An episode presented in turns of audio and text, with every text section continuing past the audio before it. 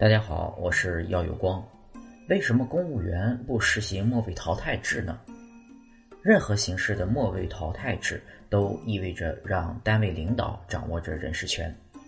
体制内对这种行为的定性是挑战党的领导，企图搞家天下一言堂，属于极其严重的政治错误。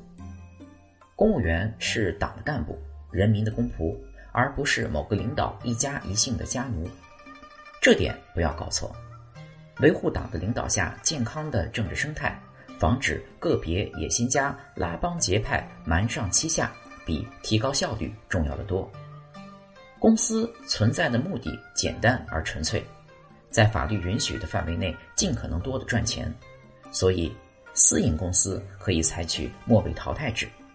换句话说，就是对公司挣钱这一目的无法做出贡献的，会被公司淘汰。公务员系统不同，公务员系统的存在目的是维护社会稳定有序，所以公务员办事首要考虑的不是效能，而是合法合规。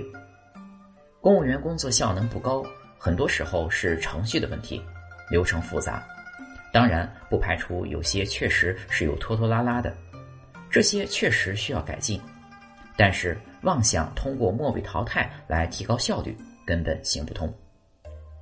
公务员法充分保障了公务员的合法权利，也给了公务员履职尽责、不媚上、不为上的最大依仗，也是对公金的最大保护。